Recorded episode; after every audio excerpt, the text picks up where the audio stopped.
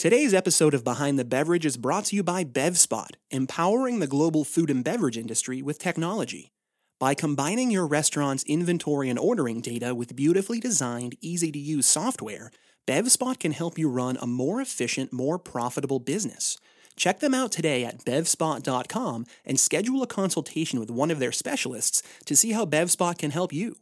That's bevspot.com, B E V S P O T.com. Hey there, everybody, and welcome back to another episode of Behind the Beverage, where every other week we present you with the interesting histories and backstories of just about everything in the world of spirits, wine, beer, and beyond. I'm your host, Trevor Bernacci, and this week we're diving headfirst into a whiskey barrel and taking a taste of bourbon, a true American original that helped shape our nation as we know it. I've got a fresh mint julep by my side, so that means it's time to go. Behind the beverage.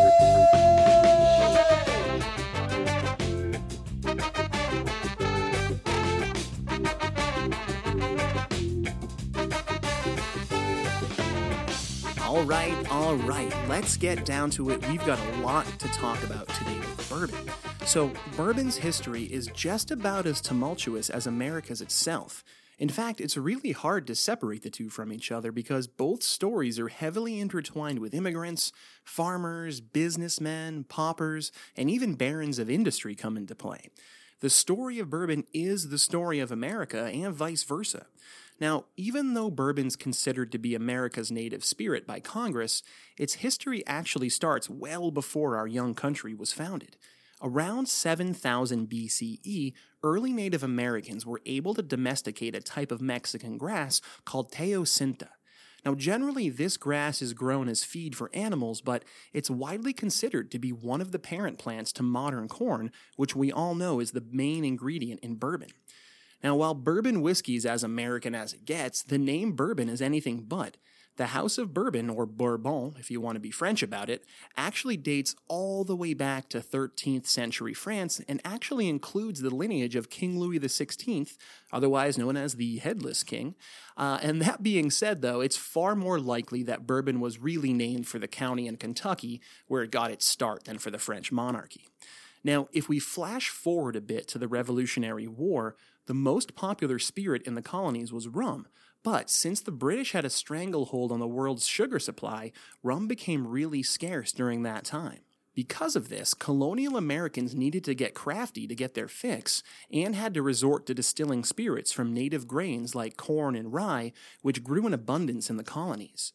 Now, during the 1780s, a lot of steps were taken that ultimately led us toward the development and production of bourbon. In 1783, Evan Williams opened the first commercial distillery in Kentucky, right on the Ohio River in Louisville. Now, if that name sounds familiar, it definitely should. Evan Williams was instrumental in helping develop the whiskey industry of the American South, and his name is still printed on bottles of bourbon to this day. Now, just a couple of years later, in 1785, the now famous Bourbon County was established. Now, the true origin of bourbon whiskey is, is heavily disputed, but legend states that in 1789, Baptist minister Elijah Craig, another name you should probably recognize in bourbon, created the first bourbon whiskey by taking moonshine and aging it in a barrel. Now, this does make for a really nice story, but many people believe that bourbon wasn't actually invented by any one person. It makes far more sense that bourbon evolved with many people applying the craft to batch after batch after batch until it became the bourbon we think of today. Now, just after that, in 1792, Kentucky became the 15th state in the Union, the bluegrass state, which helped pave the way for it to become the bourbon capital of the world. The Ohio River Valley, which runs through Kentucky, is incredibly fertile for growing corn, and when word spread around the country about this, early Americans started migrating there to farm it themselves. Now, more people farming corn meant a surplus of corn, and a surplus of corn meant more whiskey production. And not long after that, bourbon was in the thick of one of the biggest conflicts in early U.S. history, the Whiskey Rebellion. The Whiskey Rebellion stretched from 1791 to 1794 and was in protest of the whiskey excise tax brought down by the newly formed federal government. At this time, the nation was deeply in debt after the end of the war with Britain, and the government saw a way to make some of that money back by imposing a tax on whiskey production. It was the first taxation of a domestic product in the history of the country, and it almost tore the nation apart. We had just gone to war over freedoms and taxation, and most of the farmers it affected were war veterans who felt the government was falling into the same patterns as the monarchy they just won their freedom from. Now, everything here came to a head in July 1794 when President Washington himself led a militia of 13,000 troops into western Pennsylvania to help enforce this new law and before they even arrived, the rebellion dispersed and helped demonstrate that our new government could actually enforce the laws they were setting forth to the people. The events there even contributed to the creation of political parties in the country. Now, despite the victory for the US government, the tax was still really difficult to impose and helped create a really strong black market for moonshine. Well, finally, in 1802, President Thomas Jefferson repealed that particular version of the tax in order to nip the illegal whiskey industry in the bud and to promote innovation in whiskey production. Despite that, bourbon was mired in controversy for most of the 19th century. It even led to one of the biggest political scandals of the 1800s when the personal secretary to President Ulysses S. Grant was found to be skimming new whiskey tax money in order to fund smear campaigns that would bury their political opponents. Looks like not much has actually changed in the last 200 years. Now, this just further solidified the whiskey industry in America as one of the most corrupt in the country. However, from 1897 through 1909, many steps were taken in order to right the ship here and make whiskey production a more legitimized business. The Bottled in Bond Act of 1897, which was lobbied for heavily by Kentucky Colonel E.H. Taylor, helped establish quality standards in U.S. spirits that had never been seen before. Up until this point, there was literally no regulation on what could be put into or labeled as a whiskey. Lowbrow distillers were even adding dangerous fillers to their whiskey to make each batch stretch in an effort to make more money. Finally, in 1909, President Taft, the big man himself, made the declaration that the terms bourbon and rye would have to indicate what the dominant base grain was in each spirit, a system that's still followed to this day. So currently, to be called a bourbon, your grain mash needs to be at least 51% corn and it must be distilled in America. Now, just when it seemed like things were going to be on the level for bourbon, the U.S. Congress passed the ill fated 18th Amendment into law, which pushed the nation into the Prohibition era from 1920 to 1933. Now, Prohibition destroyed most bourbon distillers and helped usher in the age of organized crime, which is a whole other topic we'll definitely have to give a whole episode to down the line. Now, by the time the law was lifted by President Franklin Roosevelt, only a handful of the big labels like Jim Beam were able to go back into production. Now, you can say what you want nowadays about the mass produced bourbons of the world like Jim Beam, but if it weren't for those distilleries, we might have lost the art of bourbon distilling in America altogether. So, we should definitely give credit where credit is due. For the next 40 years, whiskey remained the number one in spirit sales in the US until a massive shift in the market in 1973. For the first time ever, vodka outsold whiskey on the American market. This was absolutely unheard of at the time. Now, a few different things can be attributed to this shift, including the fact that there was an increase of younger, empowered female drinkers coming of age that were looking for something much lighter to drink than whiskey. About 10 years later, in 1984, a new innovation emerged in bourbon the concept of marketing whiskey as single barrel. Ancient Age Distillery, which is now known as Buffalo Trace, released Blanton's, which was the first bourbon to be labeled and mass marketed as a single barrel bourbon. Single barrel indicates that a bottle of bourbon was filled from only one specific barrel of aged whiskey, as opposed to blending many barrels together to produce the exact same product every time.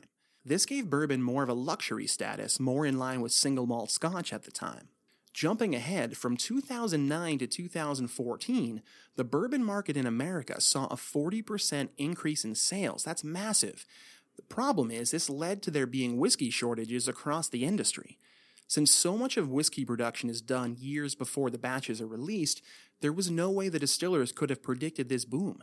In effect, most distilleries started scrambling to produce more product as quickly as possible. During this time, it was notoriously difficult to get a hold of once everyday bourbon labels like Old Weller, Elmer T. Lee, and even Buffalo Trace. Thankfully, there's also been a boom in smaller craft distilleries over the last few years, and as of 2017, there were 1,300 craft distillers registered in the US. That is so amazing to see. These days, bourbon is the most widely exported American spirit, and if you factor in the Tennessee whiskeys like Jack Daniels, total global bourbon sales average in the range of $3.7 billion a year. Yes, that was billion with a B. That is outrageous. Now, don't let that make you think we're just sending our national treasure around the world and not keeping enough for ourselves, because nearly 2.7 billion of that stems from domestic sales here at home alone. And that's how we got to where we are today with bourbon. Now, before we wrap up the episode, we're going to jump into our segment we call Pro Tips and Fun Facts. So, pro tip number one if you want to take your bourbon experience to the next level, try pairing it with a meal. You know, we're always thinking about pairing wine with food. Some of us even think about pairing beer with food pretty pretty heavily. But we got to really think about these other spirits and drinks out there too. So, bourbon itself is a sweet, smooth whiskey that's aged in charred oak barrels. Now, there's not necessarily a smoky component to most bourbons, but the whiskey is definitely born from those toasty barrels. So, try pairing a nice quality bourbon like Four Roses Single Barrel with a beautiful batch of smoked ribs for an amazing experience. Pro tip number two if you're having a hard time choosing which bourbons to drink straight and which ones to put in cocktails, read up on their flavor profiles online. If a particular bourbon has more notes of orange zest, it might lend itself to the flavors found in an old fashioned. But if another one has a more pronounced vanilla spice quality from the oak aging, it might be more appropriate to sip it neat as an after dinner drink. All right, fun fact number one. In the mid to late 1960s, when he was still at the height of his fame as James Bond, Jim Beam hired Sean Connery as their spokesperson, which, if you think about it, is pretty ironic considering the titular spy actually prefers to drink vodka martinis, shaken, not stirred. All right, fun fact number two. The mint julep had been around for a while already, but in 1938, it became the official cocktail of the Kentucky Derby, which it still is to this day. In fact, that year alone, over 120,000 mint juleps were served at the historic race. I can't even wrap my head around having two mint juleps, they're so strong, let alone 120,000 flowing out over bars in one single day. And on that note, we've reached the end of today's episode. As always, thank you so much for joining us. We'll be coming at you with a brand new episode in just a couple of short weeks. In the meantime, though, keep those glasses full, have a great week, and we'll see you next time for another episode of Behind the Beverage. Behind the Beverage is brought to you exclusively by BevSpot. Visit them today at bevspot.com to find out how their software can help you run a more efficient, more profitable restaurant. BevSpot, empowering the global food and beverage industry with technology. The Behind the Beverage theme song is written and performed by Ila Moana. Check them out anywhere you stream music. Ila Moana at Spotify, Pandora, or iTunes.